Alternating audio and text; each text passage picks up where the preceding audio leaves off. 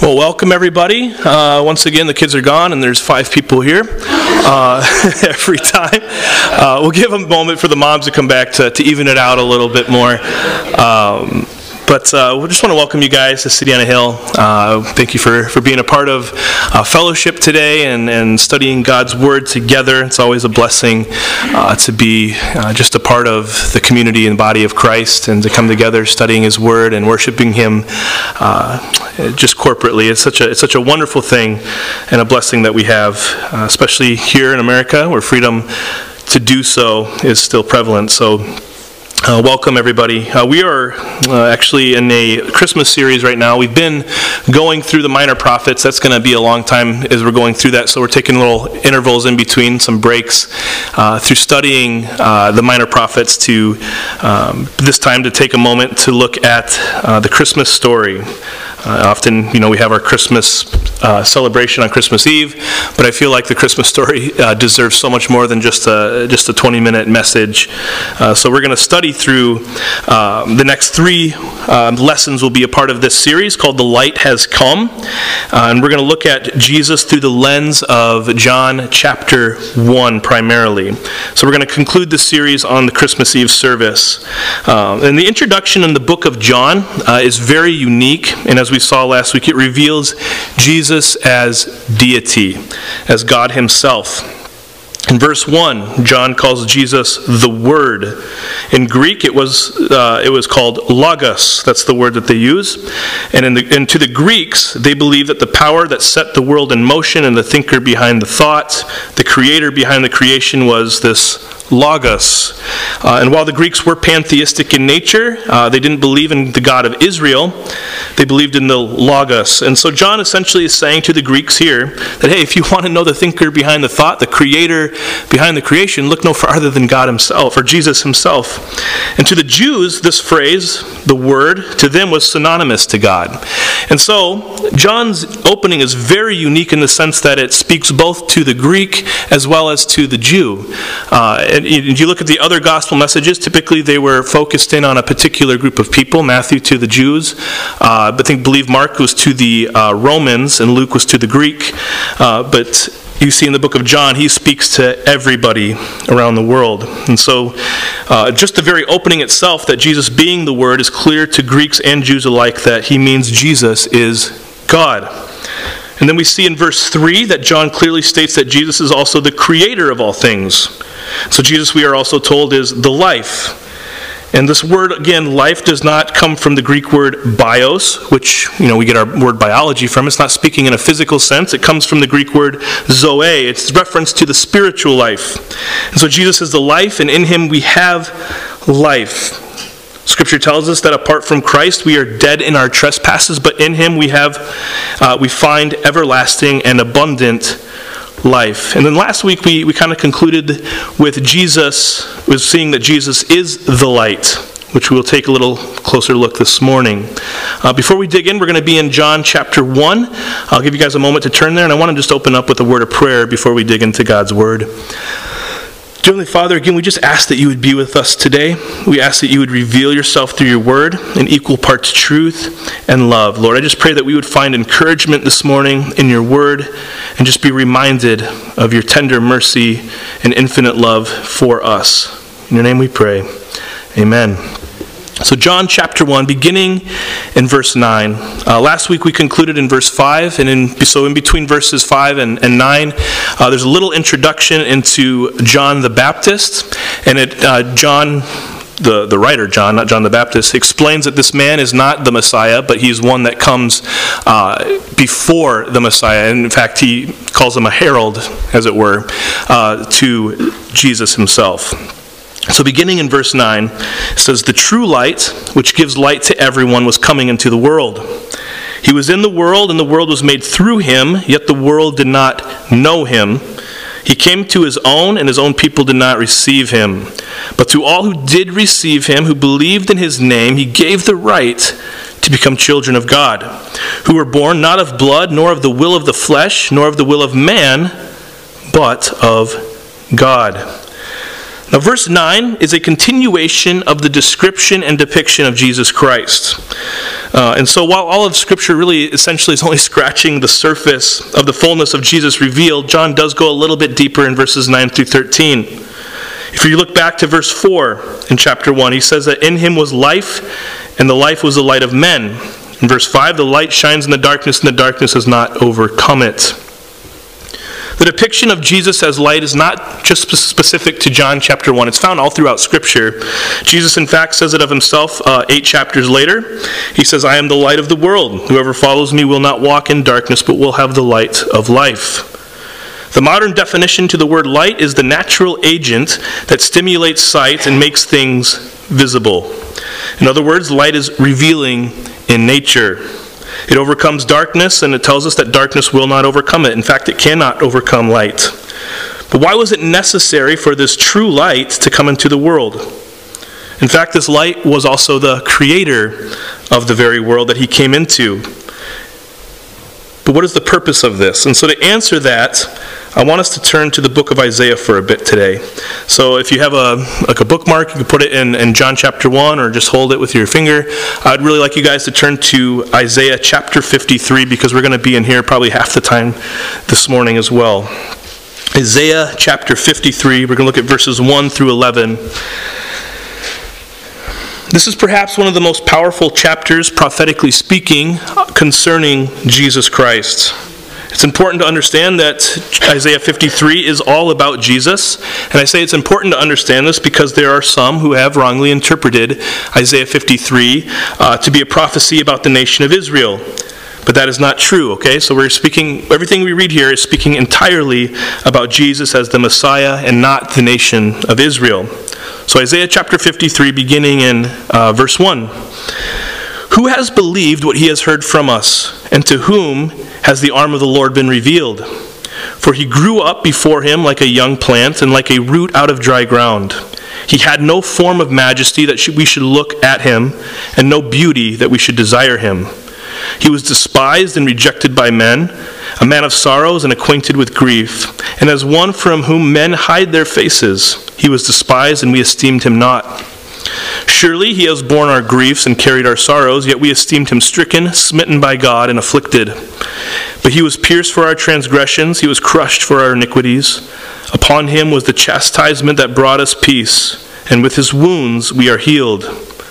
All we like sheep have gone astray. We have turned every one to his own way. And the Lord has laid on him the iniquity of us all. He is oppressed and he was afflicted, yet he opened not his mouth, like a lamb that was led to the slaughter, and like a sheep that before its shears is silent, so he opened not his mouth. The oppression and judgment he was taken away, and as for his generation, who considered that he was cut off and out of the land of the living, stricken for the transgression of my people. And they made his grave with the wicked and the rich man in his, in his death, although he had done no violence and there was no deceit in his mouth. Yet it was the will of the Lord to crush him. He has put, he has put him to grief. When his soul makes an offering for guilt, he shall see his offspring, he shall prolong his days, and the will of the Lord shall prosper in his hand. Out of the anguish of his soul he shall see and be satisfied.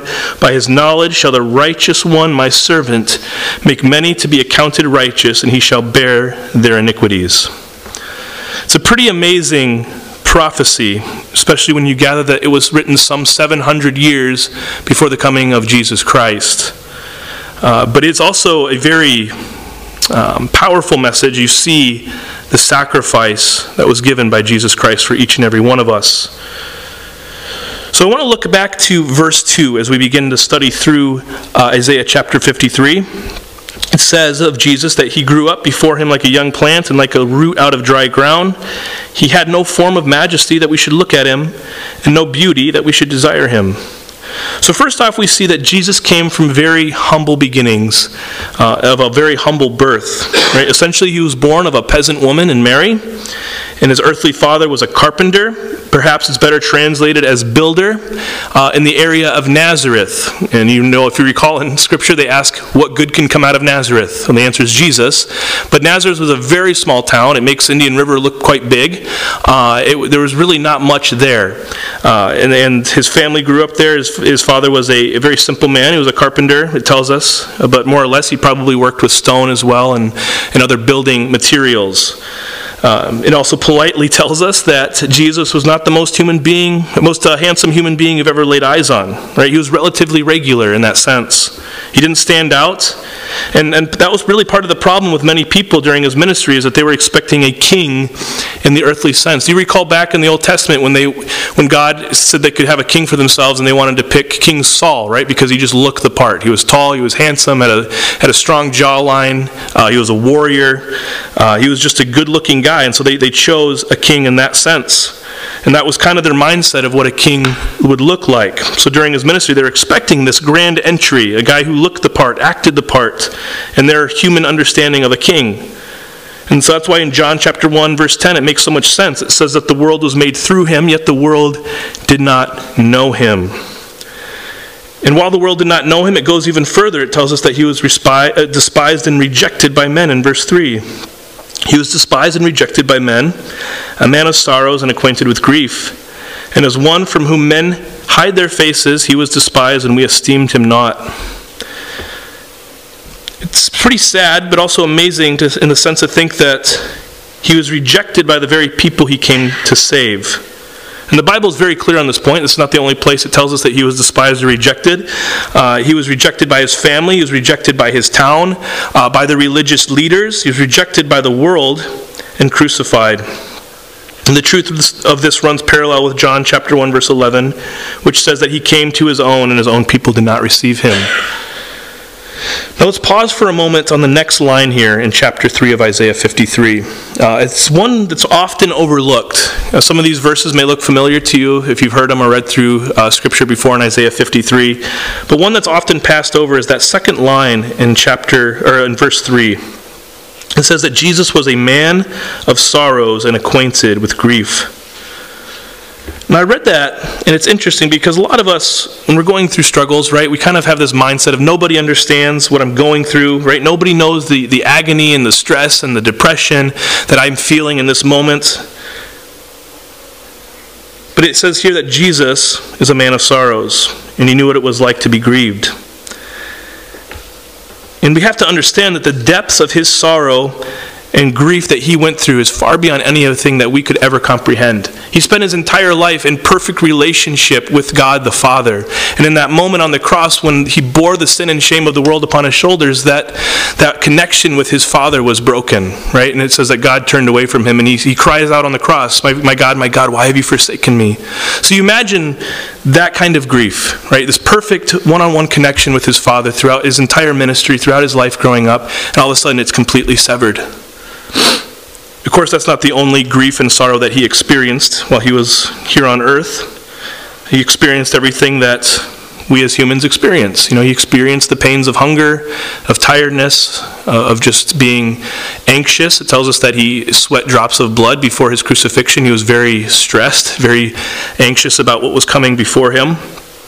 He experienced all the things that we experience as human beings. But the fact that he experienced grief and sorrow so deep, it tells me that no matter how potentially deep our sorrow and pain is, that, that he's already been there. And that should be encouragement for us this morning. No matter where you've been or where you are, maybe you're in a current state of, of, of just a difficult time in your life, that his pain and his sorrow, he, he understands. He's been there.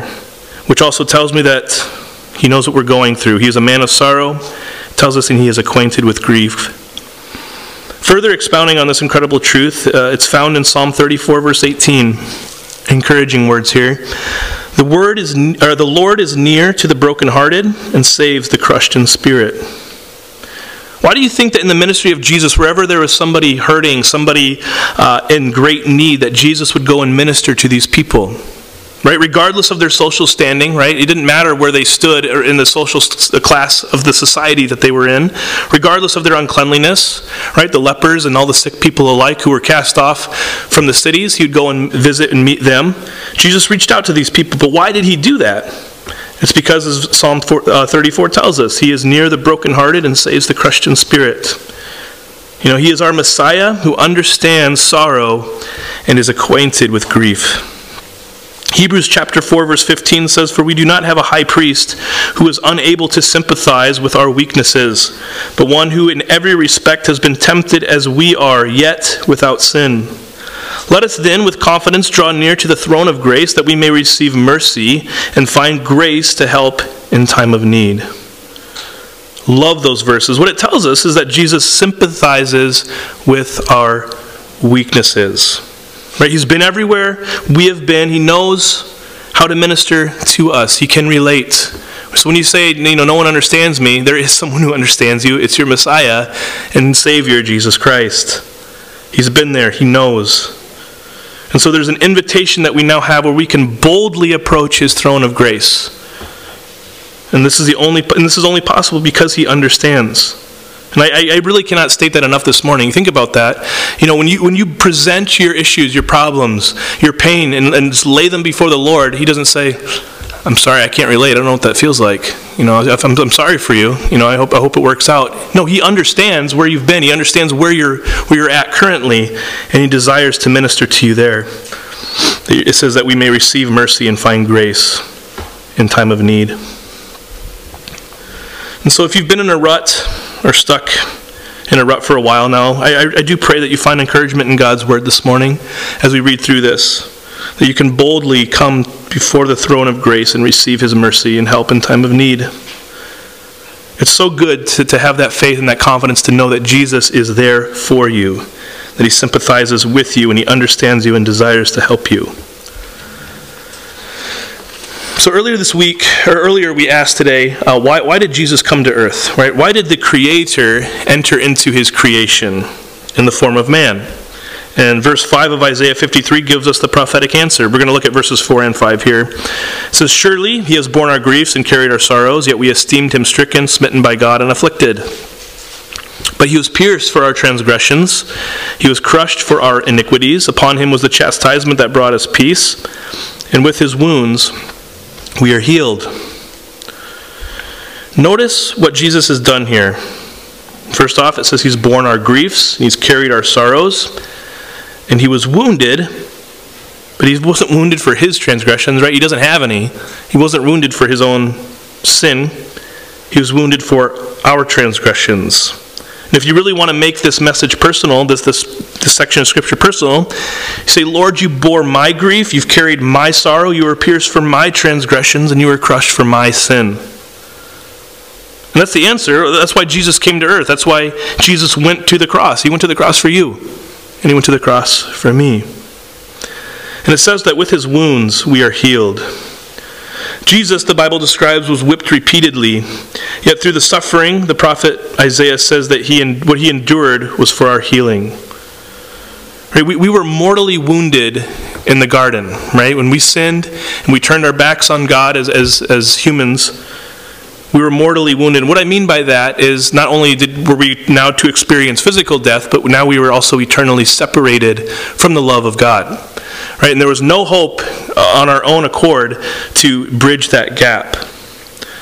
And so it tells us that by his wounds we were healed. Again, we were, we were mortally wounded. There was nothing we could do. It, it took a miracle in order to save us. And that's what happened, is that Jesus, through his suffering, endured, what he endured was for our healing, to bring us back to God. So if there's anything you're going to grasp today, it's, it's, this, it's this line here. Uh, I heard this, I can't remember where I heard it from, but it's always stuck with me. It says that Jesus was separated from the Father so we would never have to be. And you think about that sacrifice. Jesus was separated from the Father so that you would not have to be. Jesus took pain upon himself that, he, that we could be made whole. Such an incredible sacrifice and just display of, of the love of Jesus Christ for his people. Next, in verse 6, it says that all we like sheep have gone astray. We have turned every one to his own way, and the Lord has laid on him the iniquity of us all. Quite often, you're going to find in Scripture as you read through it that uh, people are often related to uh, or likened to sheep. And I know I mentioned this kind of recently, uh, so I won't go into full detail, but we come to understand that sheep are rather helpless creatures. On their own, they tend to wander off, get stuck in thickets, eat clods of dirt, eat poisonous plants, fall off cliffs. They're, you know, they're, they're not the uh, brightest animals. They're cute, but they're just not very smart. Um, that's not to say that we're not smart, but apart from something, these sheep um, will wander off. They will get eaten. Uh, they don't have any hope on their own. So there's, there's one thing that's absolutely critical for the survival of sheep, and that's a shepherd. If you recall, Jesus says in John chapter 10, verse 11, I am the good shepherd, and the good shepherd lays down his life for the sheep. And that's exactly what Jesus did. And that's exactly why he came to earth. There's a bunch of wandering sheep, and he brought them in, and he sacrificed himself. We needed a Savior. We had turned from our own way, it tells us. We turn from God. And the wages of sin is death, it says in, in the book of Romans, which is eternal separation from God. But Jesus came to earth, humble and lowly in stature, says that he bore our grief and our sorrow.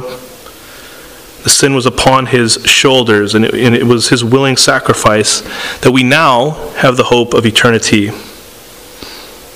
So let's turn back now to John chapter 1. We're going to conclude the message this morning uh, in John chapter 1. But so far, we've, we've further discussed Jesus as light of the world. He's the illumination of truth, giving sight in the darkness. We've also seen the purpose of his coming, and now we're going to look at what we receive from his coming. In John chapter 1, verse, starting in verse 11 now, says, He came to his own, and his own people did not receive him. But to all who did receive him, who believed in his name, he gave the right to become children of God, who were born not of blood, nor of the will of the flesh, nor of the will of man, but of God. Verse 11 says that he came to his own, yet his own did not receive him. Imagine for a moment the creator, we know he's the creator of the universe, right? The creator of the world, and he enters into his creation, and yet his creation does not even recognize him. Would that happen to Leonardo da Vinci? You know, you think about he enters into a room and there's he's surrounded by his paintings. Everyone would say, "Hey, look, that's Leonardo da Vinci," you know, and everyone would welcome him in and, and just and just praise him for his works and everything he has done. And yet, it tells us that the Creator of the world, of heaven and earth, entered into His creation, the very stuff that the very creation that reveals His nature to the world, and they did not recognize Him. It just blows me away, but I know it's part of His plan as well. But this is very crucial for everyone to under, for us to understand this morning as, as one of the aspects of this of this lesson right here. In verses 12 and 13 is that not everyone is a child of God. Not everyone is a child of God. We have to understand that this morning. You know, but but didn't God create everyone in his own image? Yeah, he did. Aren't we born with eternity placed on our hearts? Yes. So, so, so what makes someone a, a child of God while another person is not? I think the answer is right there in verse 12. It says, But to all who did receive him, who believed in his name, he what? He gave the right to become children of God. And so that's the gift given to us this morning the right to become children of God. And this gift is really, it's been laid at the feet of every individual who has graced this earth right? It's a, if you can imagine, physically speaking, it's like a present that is handed to each and every individual, but not everyone will receive it. And what I mean by that is not everyone will accept the gift, right? Some will look at it and just lay it aside. Some may not even recognize it as a gift at all. And some will accept the gift. Paul puts it this way in Romans, what it means to be a child of God, in Romans verse, uh, chapter 8, verses 16 and 17 says, The Spirit Himself bears witness with our spirit that we are children of God. And if children, then heirs, heirs of God and fellow heirs with Christ, provided we suffer with Him in order that we may also be glorified with Him. John Piper explains this furthermore. He says, In other words, if you become a child of God, you become an heir of all that God owns. All that belongs to God is your inheritance.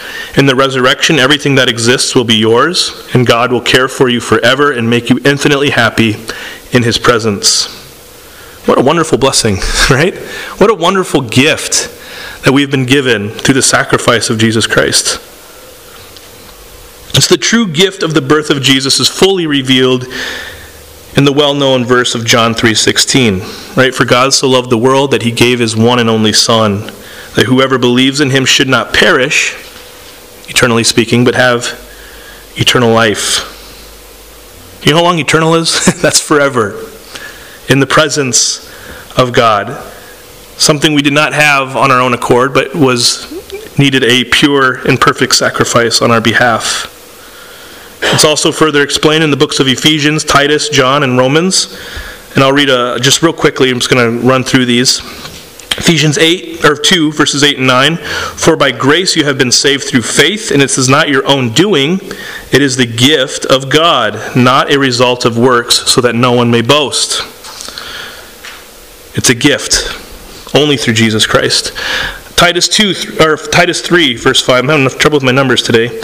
Uh, he saved us not because of works done by us in righteousness but according to his own mercy by the washing of regeneration and renewal of the Holy Spirit. Again, not by works, regardless if they're done in righteousness or not. We're not saved that way. John 5, verse 24 Truly, truly, I say to you, whoever hears my word and believes him who sent me has eternal life. The words of Jesus. He does not come into judgment, but has passed from death to life. Zoe, spiritual, spiritual life. And then Romans 6:23, for the wages of sin is death. Romans also tells us that all have sinned and fallen short of God's glory, but the free gift of God is eternal life in Jesus our Lord. The word used here for free gift is, is, the Greek word charisma, and it's defined as favor with which one receives without any merit of his own, one of divine grace. I love that definition. That's what the free gift is. It's, it's a gift that we received without any merit on our own, meaning we don't deserve it, we, we far from deserve it, and yet it's handed to us. It's one of divine grace. And so, this is what John uh, is also confirming in his book uh, in chapter 1, verses 12 and 13. But to all who did receive him, who believed in his name, he, was give, he has given the right to become children of God, who were born not of blood, nor of the will of the flesh, nor of the will of man, but of God. So it's through his coming, it's through his sacrifice that those who believe in him and receive him have the right to become children of God. So it's important for us to understand this this morning that salvation is obtained only through faith in Jesus Christ. That's why we celebrate Christmas, and that's why we remember the birth of Jesus right? Because without the without the cross and without the resurrection, it's just an incredible birth of somebody, but there's no reason to celebrate it. It's the entire story of itself. But this is the, the beginning of his earthly ministry, as it would be. But salvation is obtained only through faith in Jesus Christ. Again, if we could be our own saviors, there's no need for Jesus. There's no reason to celebrate and worship Him, right? We could just worship ourselves if we could save ourselves on our own merit but we cannot.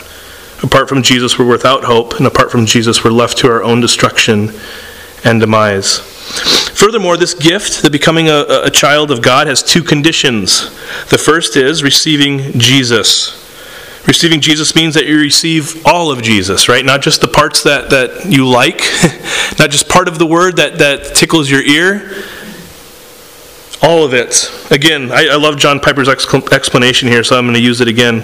He says, If he comes to you as Savior, you welcome his salvation. If he comes to you as leader, you welcome his leadership. If he comes to you as provider, you welcome his provision. If he comes to you as a counselor, you welcome his counsel. If he comes to you as protector, you welcome his protection. If he comes to you as authority, you welcome his authority. And if he comes to you as king, you welcome his rule. Receiving Jesus means taking Jesus into your life for what he is. It does not mean a kind of peaceful coexistence with a Christ who makes no claims. So it's very important to understand that when you receive Jesus, you receive everything. And it means that you live a new life in Him. You may recall in the book of Luke, chapter 4, when Jesus begins his ministry, that he taught in the synagogues, and it tells us that he was glorified by all in verse 14. But then, in verse 22, or then in verse 22, it tells us that, and all spoke well of him and marveled at his gracious words that they were coming from his mouth. So things are going well. He's speaking into the, in, at the temples, and they marvel at him. Uh, they, they, speak graciously about him. Uh, they glorify him. But just six short verses later, it tells us that the crowd was filled with wrath, and they attempted to throw him down a cliff. Just six verses later, everything just turned on a point. They were willing to receive his kind words, but as soon as he pointed towards their pride, they rejected him. Right? They were willing to receive the good things he had to say, but as soon as he pointed to the truth of their demise and their destruction and them and needing a Savior, they didn't want anything to do with him. So it's important that when we receive Jesus, we're receiving everything about him. Again, it does not mean a kind of peaceful coexistence with Christ who makes no claims. Receiving Jesus means taking him into your life, your home, your school, your work, your marriage, your dreams, but taking him for who he really is. Receiving Jesus is the first condition. The second is believing in his name. Now, what does believing in the name of Jesus mean? There's a further explanation found a little later in John's Gospel in, in chapter 3, verse 18. Jesus says that whoever believes in him is not condemned, but whoever does not believe is condemned already because he has not believed in the name of the only Son of God. So here, believing in him and believing in his name, they're, they're used interchangeably. Uh, the name, the word name, simply emphasizes the full stature and dignity and authority of the person.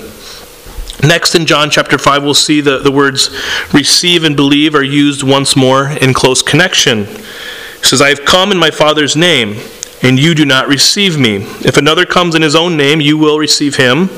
How can you believe when you receive glory from one another and do not seek the glory that comes only from God? So, do you see the implication of verse 44? We say essentially it's saying that you are unable to believe in me if you love the praise, praises and glory of man. So this means that believing involves a deep humbling, right? It is the antithesis of pride and self exaltation. It means abandoning the craving for human praise and caring more about the praise of God. And also, it's important to understand that believing is not merely intellectual assent to the truth that Jesus is the Son of God. It's a matter of that knowledge also penetrating into the heart. John chapter 6 verse 35 it says that Jesus said to them, "I am the bread of life. Whoever comes to me shall not hunger, and whoever believes in me shall never thirst." So what this verse teaches us is that believing in Jesus also means being satisfied with Jesus. The truth of the matter is Jesus is all we need, right? He's all we need. Our flesh will lead us to the desires of this world, promising satisfaction there, but it's a false satisfaction that's found in this world. Right? It might be something that satisfies for a time, but eventually that satisfaction will dry up. And so the, the satisfaction that this world promises is false satisfaction. Essentially, it's a, it's a wolf in sheep's clothing. But truly believing in Jesus is saying that He is enough through the life that we live. So the question for you guys this morning is Is Jesus enough for you? Do you seek the pleasures and promises of this world for satisfaction, or is the promise of Jesus enough? And before you really truly answer that question, it's important to look at your actions and the choices you make, because that will be a very telling answer to this question. But my hope and prayer is that if we are seeking the pleasures and promises of this world, that we would understand and recognize Jesus is more than enough He's in fact all that we need. And I did share this this uh, a couple days ago at Calvin School. I got the opportunity to share their, their chapel service, and uh, you know I just shared about uh, just the gifts that we receive on Christmas, and you know I kind of asked the kids, you know, what what are your favorite gifts you've ever received? And uh, I shared mine. The most memorable gift I've ever received on Christmas was a was this bright, shiny, beautiful electric guitar, nice red electric guitar. First guitar I ever received. Um, but I said, all, all these gifts that we receive, all those wonderful gifts as a kid, you know, all these things, they eventually, you know, go away. We grow out of them, we forget about them, they break. But there's one gift. And I said Jesus is the, is the greatest gift of all just for the simple reason that he is the only gift that we actually need, right? all these other gifts that we receive, whether it's the, even just the other blessings that God has given us, other provisions He's given us, family, friends, loved ones, uh, you know, a church to call home, whatever it is, that are wonderful things. The one thing that we truly need, the only gift we truly need, is Jesus Christ. And so it's important that we remember that as we, is if we're tempted by the offerings of this world, tempted by um, the promises that it brings, that essentially they're going to fall short. That the only thing that is more than enough for us is Jesus Christ.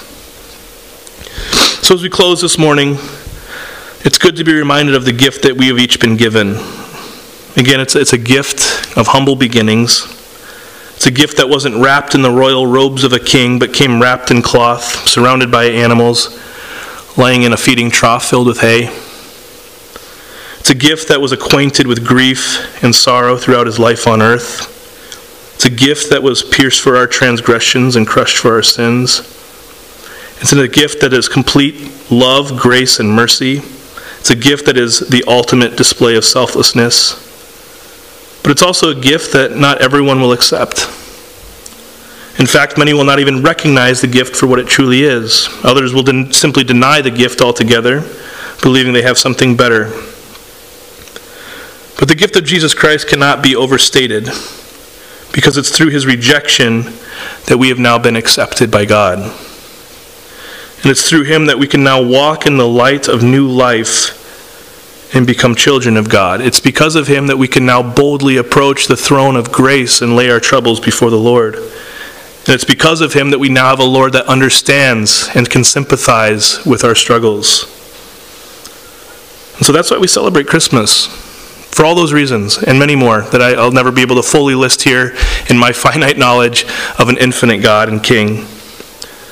And so that is my prayer this morning, guys, that you would be encouraged by His Word. If you are struggling through a time in your life and a chapter in your life, to know that you have a Lord and a Savior that sympathizes with what you're going through. He understands the very depths of the pain that you are feeling and desires to seek you and help you out, to hold you through this moment in time.